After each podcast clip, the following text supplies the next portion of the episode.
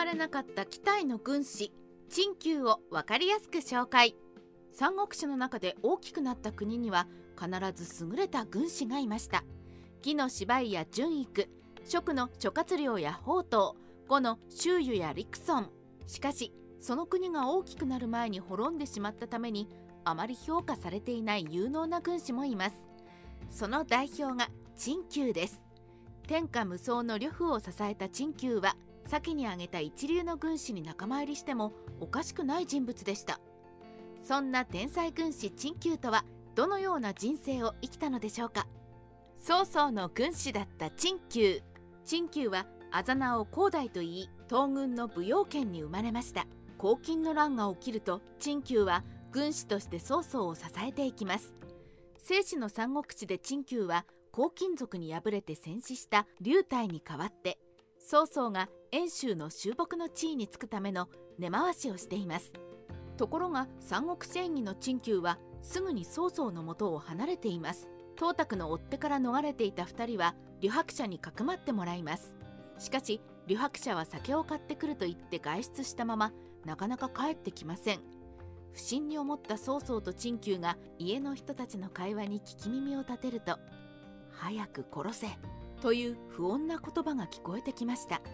旅白者に騙されたと思った2人はあっという間に家の人たちを殺したのですが実は彼らはもてなしのためのイノシシを裁こうとしていたことがわかります。まずいことをしたとその場から逃げた曹操と陳旧でしたが家に戻ってきた旅白者とばったり出くわします。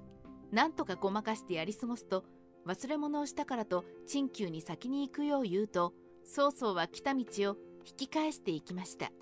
しばらくして合流した曹操に何を忘れたのかと陳旧が尋ねると曹操は何ということもないように旅白者を殺してきたと答えたのでした。家族を殺された恨みで董卓に知らされては困るから殺してきたというのです。陳旧はただでさえ勘違いで家族を殺してしまったことに罪悪感を抱いていたのに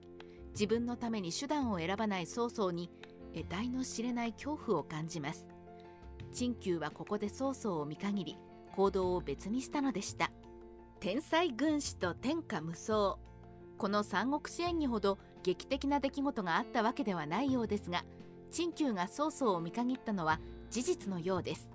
正史の三国志では曹操に遠州の留守を任されると両幕とともに反乱を起こします。陳旧の働きかけによって遠州は順育や定育などを除いたほとんどの大衆や県令が反乱に加わりました。そして呂布を遠州牧に迎え入れたのでした。この時から陳旧は呂布の片腕となったのでした。軍師の枠に収まらなかった悲しい才能。曹操の時も呂布の時も陳旧は彼らのために勢力の地盤固めをするために自ら精力的に動き回り働きかけをしています。陳旧の政治家としての能力の高さも表しています。軍師というと一歩後ろに下がったところから君主に助言をするイメージがありますが陳旧の場合は自分の能力を積極的に発揮して自軍を勝利に導こうとするタイプだったようです。陳旧が曹操ではなく呂布を選んだのももしかして自分の頭脳なら軍師としてコントロールする自信があったのかもしれません。ところが呂布も歴戦をくぐり抜けてきた自負があります。陳旧の考えた策を採用しないことも少なくありませんでした。2人の関係はそれほど良好だったわけではなかったようです。それがはっきり現れたのが各坊の反乱の時でした。この反乱は高順によって鎮圧されますが黒幕は陳旧だったようです。処罰した時の影響を考えてか呂布は不問に付しますが陳旧としては自分が思うように動かせる君主ではないと判断した結果なのかもしれません。結局曹操に可否の城に追い込まれた時も陳旧は挟み撃ちで一発逆転する企画のせいという計略を考えますが呂布は妻の原子に泣きつかれてこの策をスルー。曹操の大軍に包囲されて呂布軍は逃亡兵が相次ぎます。どうすることもできないまま時間が流れるうちに後世貴族曹公たちが曹操軍に投降することを決意。彼らは軍師の陳旧を捕獲して曹操に下ったのでした。そして呂布もそのすぐ後に降伏します。曹操は縄に縛られた陳旧にこう言います。自分の才能にあれほど自信を持っていた君がどうしてそんな格好をしているのか。それはこの男が私の助言を聞かなかったからだ。私の策を聞き入れていればこんな状態にはなっていない。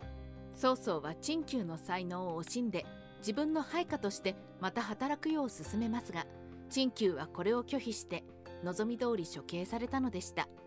三国志の名だたる他の軍師にも負けない才能を持ちながら自分の君主を勝利に導けなかった陳旧。